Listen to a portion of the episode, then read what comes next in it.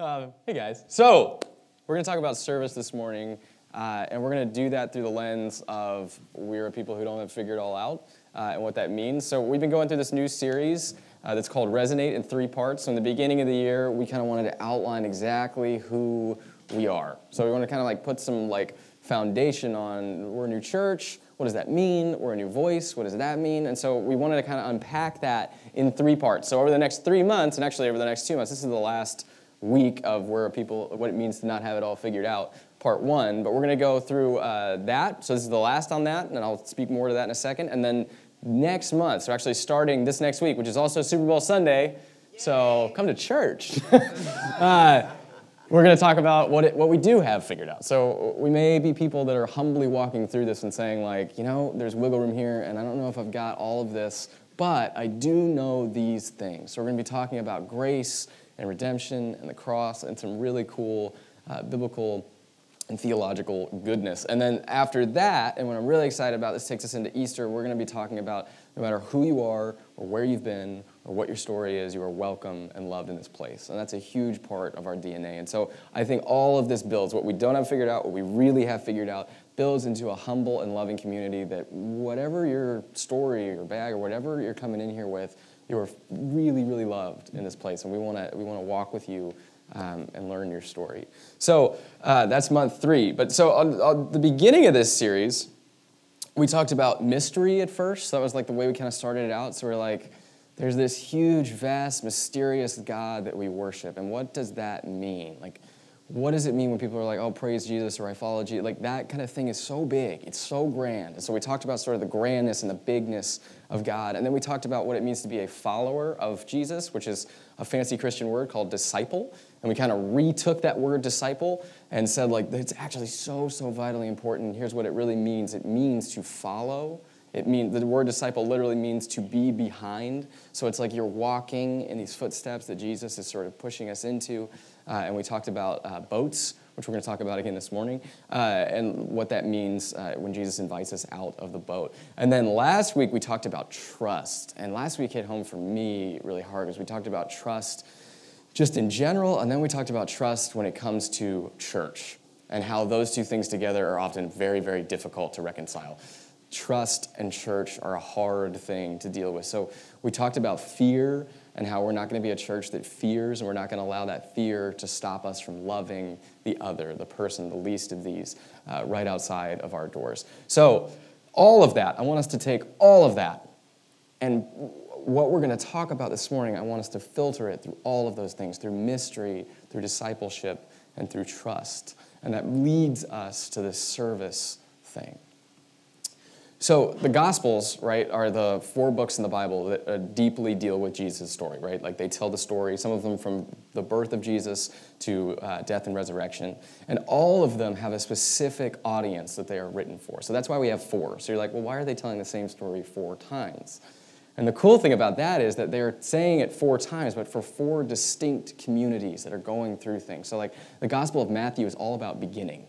It's like, what do we do when, we, when we're starting out for like a fresh new Christian? How do we grasp this Jesus character? Who is he all about? Mark is actually about stepping into suffering. So it's going like, what do we do when we have to deal with change? When Jesus comes into our lives and shakes everything up, how do we deal with that?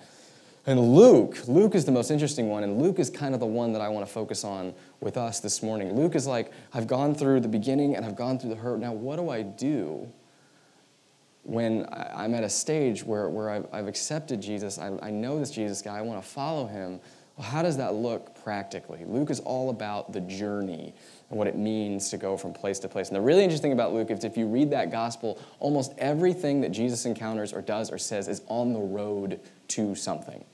So there's very little destination in this book. It's all about the path and the road that leads to what God is trying to do and how we interact with people on that path. We're going to talk about path a lot uh, this morning. Um, before we do that, let me pray for us as we talk about what it means to serve. God, I am so grateful to be in this space. I, think it's so exciting uh, that we get to come together and, and talk about you and learn a little bit more about you and, uh, and dive into this story, Lord, the, your grand story that we're all a part of. So, this morning, as we talk about what it means to serve, what it means to be a people of purpose, I just pray that you would move in this space, uh, that we'd be very aware that this is your call on our lives uh, to, to lay down our life and to give it. So uh, I just thank you so much for this space, and I hope we have a blast doing this. Amen.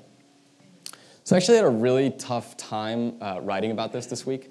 Uh, service is one of those topics that, like, when you preach on it, it, it, can be very contrite. So there's a lot of stuff out there, but a lot of it is very cliche. Uh, and, and the last thing that I ever want to do here at Resonate is pull the guilt or like get you to try and do something because there's fire and brimstone or anything like that. So I was like, okay, there's the fire and brimstone side of this, then there's kind of the cliche side of this. What am I missing? Like, what is it about service that we really need to say to be a new voice here?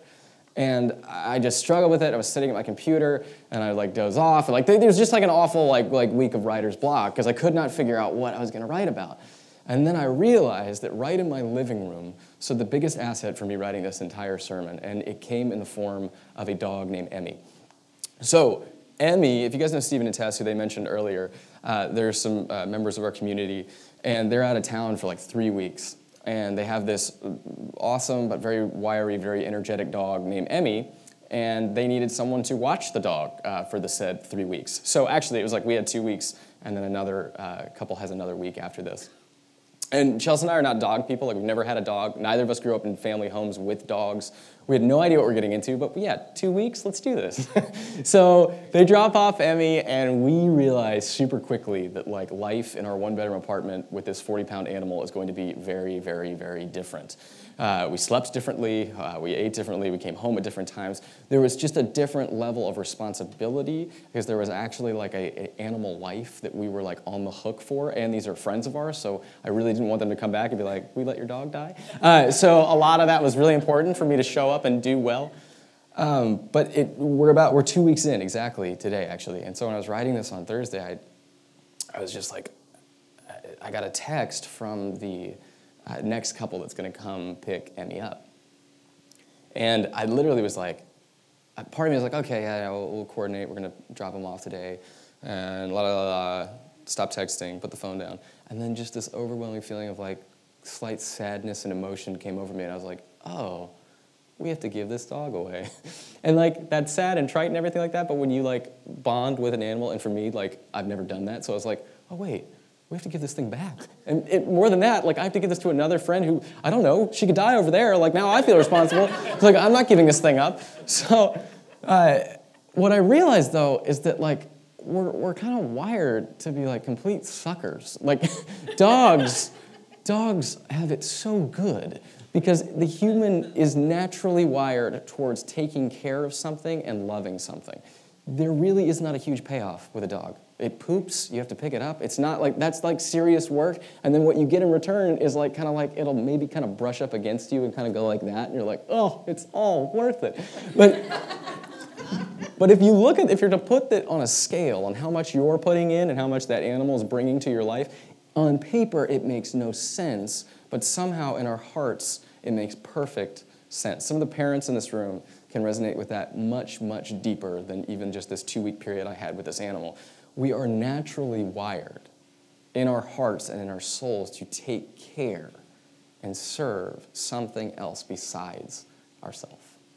And honestly, that is really paradoxical when it comes to the American dream, when it comes to our Western society, when it comes to the way we were raised, the way we pursue careers. All of that kind of says, like, you do you.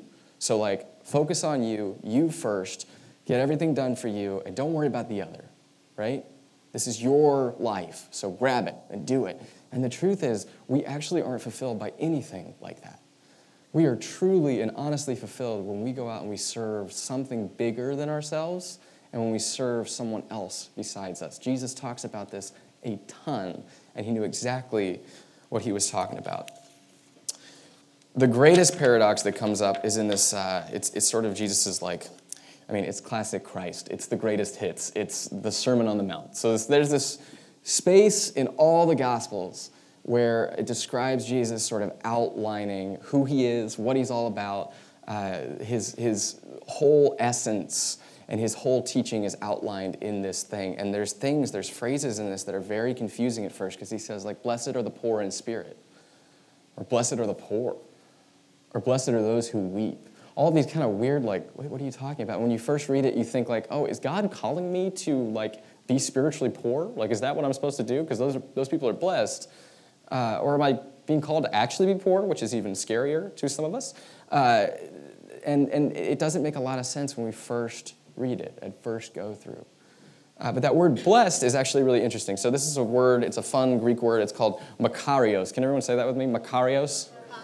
Beautiful. We're all Greek scholars now. Uh, and that makarios that comes up in every single Sermon on the Mount, it has two translations, two different meanings. So, in English, we have a very specific like language and we have like words for things but like the greek like one word could mean like five different things and for makarios that means both blessed and happy.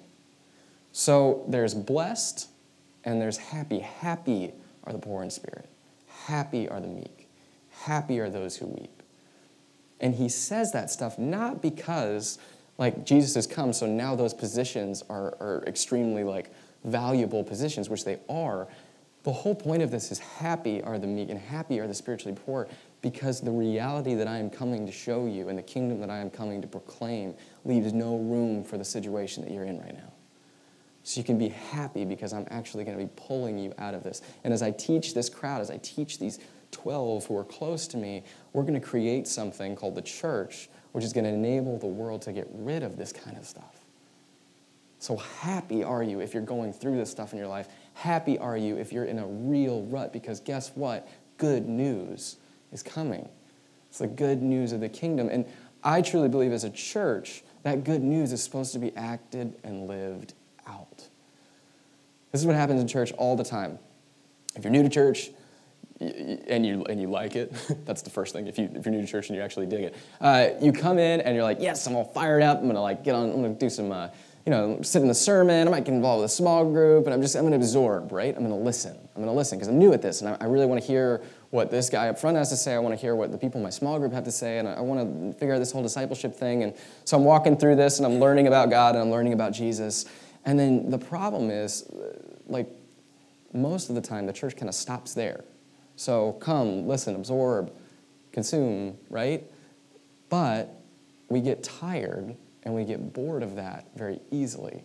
So we'll hear this good news and we'll be like, man, that good news is so good and it sounded so good when I first heard it, but I don't understand why I'm not feeling sort of the same way I did when I first started here. What is it that I'm not feeling that like, like, I'm not feeling like I'm filled up all the way like I used to. Begins to take more and more to fill that cup, right? And we're like, what? Like, I, I need like oceans blasting at like 10 on the stereo, and I need to be closing my eyes and clenching and just like, God, come on.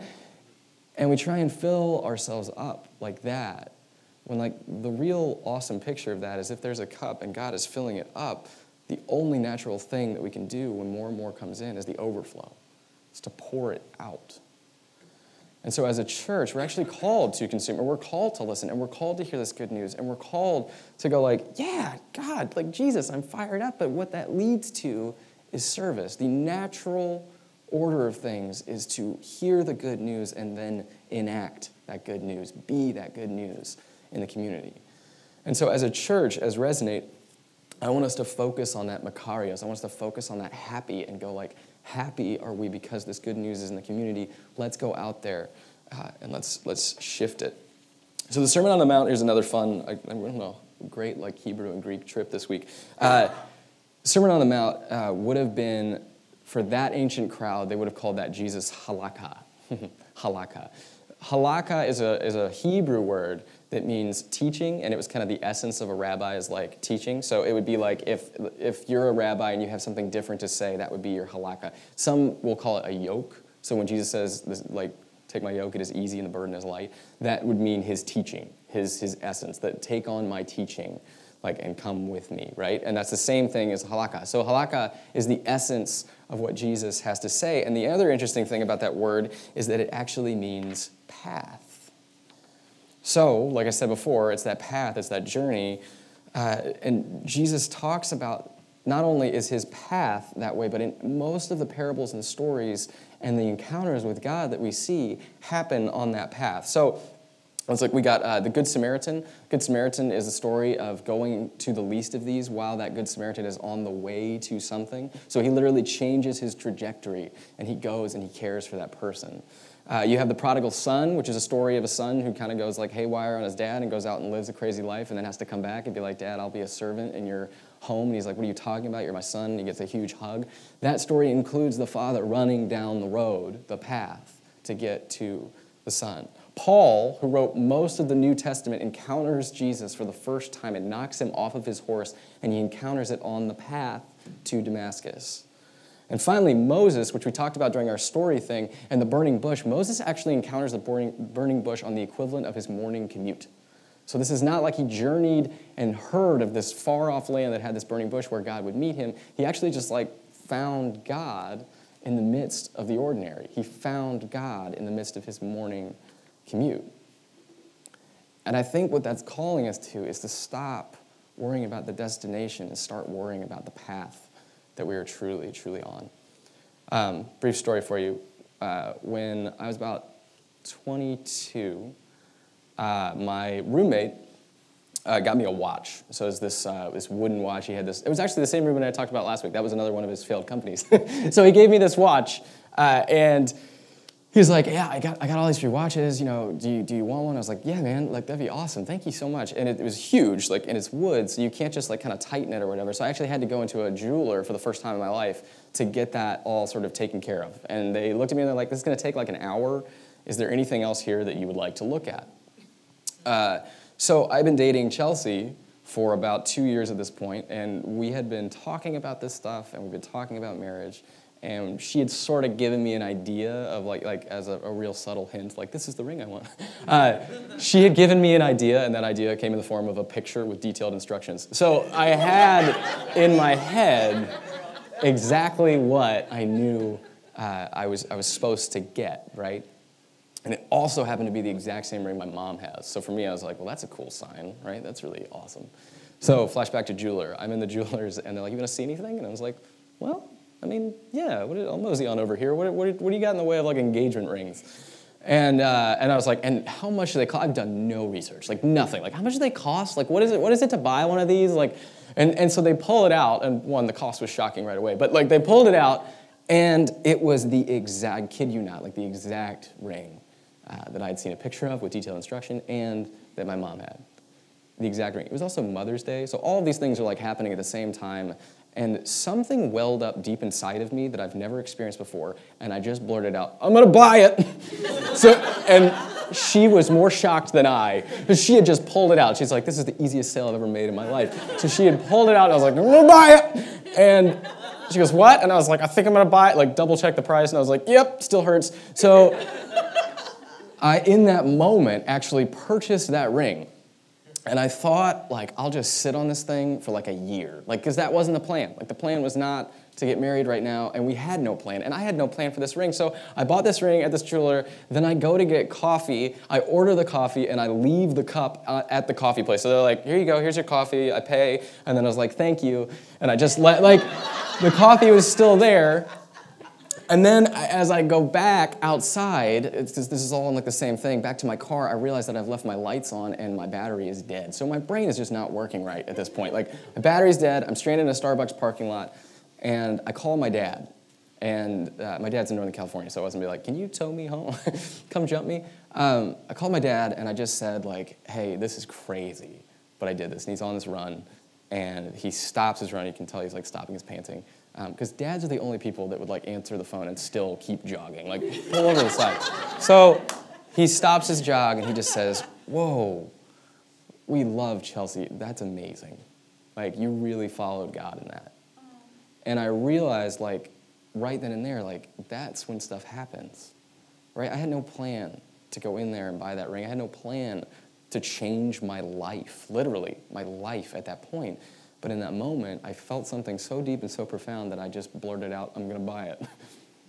it came up from within me, from within something deeper. And I've experienced that a couple times in my life, and I can tell you right now, that's that weird Christiany thing that we don't like to talk about a lot uh, in spaces where we like to get scholastic. But that was like a funky, like Jesus experience. I was like, whoa, that's weird and real, right?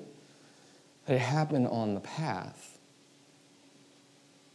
and when you encounter something on the path, oftentimes what happens is there's a lot of work after that. So it was very easy for me to say. But it was much, much harder right after that to really figure out what this is going to mean. I got to move, right? I got to change my entire life trajectory. I need to get a new job, right? All of this stuff was kind of coming up, and it didn't occur to me in that moment. But what did occur to me was that God was moving, and I was supposed to follow that in some kind of a way. So we encounter, just like the Good Samaritan, they encounter that, that, that beat up, half alive person on the road, and they change their entire trajectory. The Samaritan, this other, the person that was not supposed to pick him up at all, picks up that person, walks them to a, like a kind of a version of a hotel, pays for his stay, and says, if there's anything else that this guy needs, I'm going to be back in a couple days and I'll take care of it. That means any plans he had, we never heard about the Good Samaritan's calendar, right? Any plans he had on the other side of that were interrupted because God was doing something and he realized that he needed to step in and he realized that he needed to serve. And I think that's the most exciting part of this life with Jesus is that when we encounter something really awesome and, and, and big, maybe it's not awesome, maybe it's terrifying, we have to step in and we have to listen and we have to go and we have to pay attention. Uh, and paying attention is something I'm, I'm going to end on here. Um, this is uh, about being present and about being here right, now.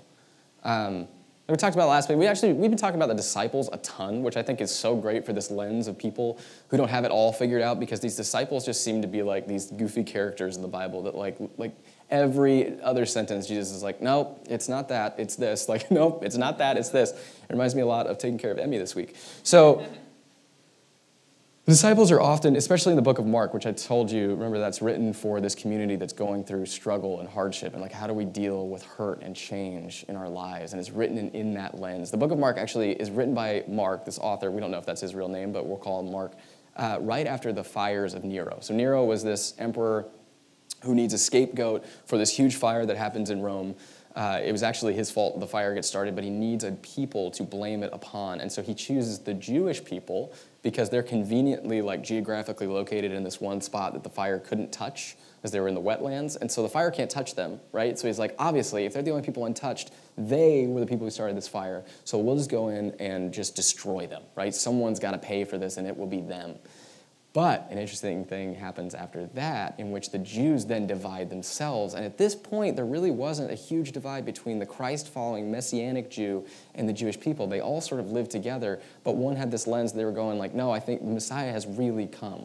And we live in that reality. But there wasn't a cultural separation yet until this. So Nero says we're going to go in and we're going to just completely eradicate this culture, these people. They're going to pay for what's going on. And the Jewish people go, no, no, no, no, no. It must have been those Messianic Jews, the ones that aren't like us. So they target the Messianic Jews. And even worse, the Messianic Jews start like pointing fingers and sharing who they are so that they can get out of it. Because even if they denied it, the Romans would force them to pick someone. So if you said, no, no, no, I don't know what you're talking about. I don't love this Jesus guy. They'd be like, well, you need to pick out someone who does because someone is going to pay for this. I mean, that's so intense. It turned brother against brother and mother against daughter, and just this insane, turbulent time in the very, very beginnings of our faith and our church. And that's the lens these people in Mark are reading with. They're going like, how do we possibly understand how to live in this life with God if we are in constant threat of death and danger and all that kind of stuff? So there's this image in Mark and Mark is really the only place that really harps on it. But there's this image in Mark of like the boat. There seems to be a lot of time spent on this boat. So they would have to cross over the Galilean Sea, the Red Sea, all this kind of stuff. They would have to cross with boats. And so there's this huge metaphor and this really cool language of like getting to the other side. So Jesus would take the disciples. Oftentimes it says that he would actually just like force them out there. And often in the middle of the night. So be like, we're going to leave at midnight and there's a storm of brewing. Get in the boat. We're going. So it, you have to remember this is all like metaphor and beautiful poetry and really cool. So there are four accounts of this boat in the book of Mark. Everywhere else is like two, but there's four accounts of a boat in Mark of getting to the other side. And often when they're on the boat, Jesus uses this time to teach them something about each other. So it's often about them, right? First time on the boat. Jesus says, It's midnight, there's a storm of brewing, I want you to get in the boat, we're going to go to the other side metaphorically, right? We're going to the other side. We're going to learn something new about ourselves. they get in the boat, this huge storm happens, and this is my favorite story in the Bible because Jesus is just casually sleeping in the bottom of the boat. so these disciples are absolutely freaking out, like, my life is about to be lost. What's going to happen? What are we going to do? And uh, Jesus is just kind of like taking a nap in the back of the boat on a sweet cushion. So they start freaking out and thinking they're going to lose their lives, and they come and they find Jesus and they wake him up, and he gets up and he walks to the edge of the boat and he looks at the water and he just says, Be still. Right? and everything calms down. The water stops, and the disciples are just stunned. Like, who is this guy? But there's really interesting language in that. That be still thing, like he could have just said stop, cut it out. Like, best of all, he just could have gotten up there and like winked, and then just everything would have gone down. There's no reason for him to use particular language, but there's every reason for him to use particular language. What he says, be still. To us, we don't, we don't study the Torah like from our birth every single day until our 30s, like these guys did. But to them, that would have meant something very, very specific in their culture be still. See, when God initially takes the uh, Israelites out of Egypt, out of slavery, out of oppression, they reach this point where they're at the Red Sea. And they are all freaking out. Kind of similar, right? About them. They're freaking out because the Egyptian army is coming for them. And Moses literally looks at them all and he says this. We have that verse. I don't have time to look it up on my iPad, but I think it's up here. Um, uh, no, it should be the one before that, Sean, it's not in there. Yep, there we go. This is Moses to them. He said, Moses answered the people, Do not be afraid, stand firm, and you will see the deliverance of the Lord will bring to you today. The Egyptians you see today, you will never see again. Pay attention to this part. The Lord will fight for you, you need only to be still. So when he says be still, like through the disciples, they're going like, oh shoot, that wasn't for the water. That was for us. And he's like, guys, why every single little problem that you have, do you have to come and wake me up? You have the 12 of you here. Figure this out. You know, you know through history that I will not let you down, that I'm always going to deliver you. You're always going to get to the other side. You don't need to worry like this. You need to lean on each other. There are 12 of you in this boat. And when I'm gone, you're going to have to lean on each other, right? So, this is the first boat thing. What's the last boat story? The last boat story uh, comes here, so we'll read this together. Uh, next slide. Beautiful. Immediately, Jesus made his disciples get into the boat. I love that. Just get in the boat, guys, and go ahead of him into Bethsaida, or whatever that is. Well, he dismissed the crowd. After leaving them, he went up on a mountain to pray. So the, the disciples are in a boat alone, Jesus on this mountain praying. Later that night, the boat was in the middle of the lake, and he was alone on the land. He saw the disciples uh, straining at the oars because the wind was against them. So there's another storm, and they're straining at the oars. Shortly before dawn, he went out to them walking on the lake. He was about to pass by them, but when, he, when they saw him walking on the lake, they thought he was a ghost. They cried out because they saw him and they were terrified. Immediately he spoke to them and said, Take courage, it is I, don't be afraid. Then he climbed into the boat with them, and the wind died down, and they were completely amazed. So from the first boat, we have terrified and afraid, and Jesus is in the boat with them. Now we have a storm, and they're grabbing the oars, and they're trying their best, and Jesus is walking towards them. There is amazing, beautiful symbolism here for the church what it means to be a community of Christ followers is that we have to recognize that we are on that boat, right? We are on this boat together, and there are going to be times where we're each going to have to pick up the oar and start rowing. And the incredible thing about this story is that they were rowing and they were so shocked when Jesus shows up. they're like, what? And terrified when he's walking on water. So, yeah, that's, that's but he's, they're surprised by the fact that he shows up. And I think so often in church and who we are as American Christians, we grind and we work and we serve, but we don't really expect God to walk onto the boat. What Jesus is saying here is, I'm always going to be with you. I'm always going to get you to the other side.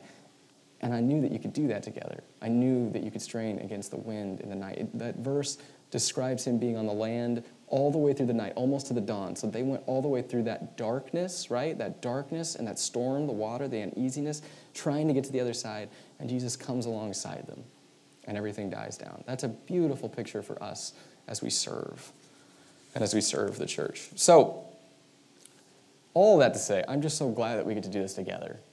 Uh, I'm so proud of this little church. Uh, if you guys were here the first of the year, uh, our first service of the year, I think it was January 6th, 7th, uh, I asked everyone to fill out a uh, community card, which you have uh, near you. And I asked you just to kind of like think about like what, um, what do I want for this community this year? Like what are my hopes and my dreams? Sort of like my resonate resolutions. Like what do I want for this church? And this is the coolest part, guys. This is the part that if I went back to my church planning coach, he would like maybe do a backflip. all of you, 90% of you, wrote down, I want to be involved in service projects and I want to join a small group. Like you're all straight A students. They're like, I want to get involved and serve and I want to get in community. So that means that the heart of our community, when I asked you, because we're all rowing this together, I'm just the loudest one, we're all rowing together. When I ask you what we want to accomplish together, you answered service and community. And so that's what we're about because that's where our heart is and we're all in it together. So I'm so glad that we get to do that together and we get to have these little things. So I hope in the next coming uh, months that we can get outside these doors, but we have to learn how to row this boat together first. There are 640,000 children in this city who struggle with poverty. There are 92,400 people in this city of Santa Monica. Those odds are crazy. So when we do get the oars and we're good at this and we can get this boat going, we're going there. And we're going to make a difference in this city and this community. But we have to learn what we're passionate about, what we love, and who we are uh, first. And I'm so excited for this phase of our lives. So let me pray for us, and then uh, we're going to take communion this morning. And also, if you are interested in serving in any capacity, whether you heard some up here or you're just like, put me wherever, or you're interested in starting something, please write that down. Uh, put it in there. Again, there's tons and tons of ways to get in touch with us to do that. Uh, but this is a really key thing because you can do it under the umbrella of communion. So you can come up here, experience communion, and also do that as an act of worship. So uh, there is challah. You can just tear off a huge, massive chunk of that, dip it into the wine or the Welch's grape juice, as it were, and uh, experience communion together. And you can do that row by row. But let me pray for us before we get going. Lord, I'm just so grateful uh, for this morning. Is that the electric piano? Because that's awesome. uh, I'm so grateful for this morning. I'm so grateful for the ability to serve, uh, for the ability to uh, walk into life with you and recognizing that we're all in this boat together. Amen. Uh, we're going to sing if the first row wants to.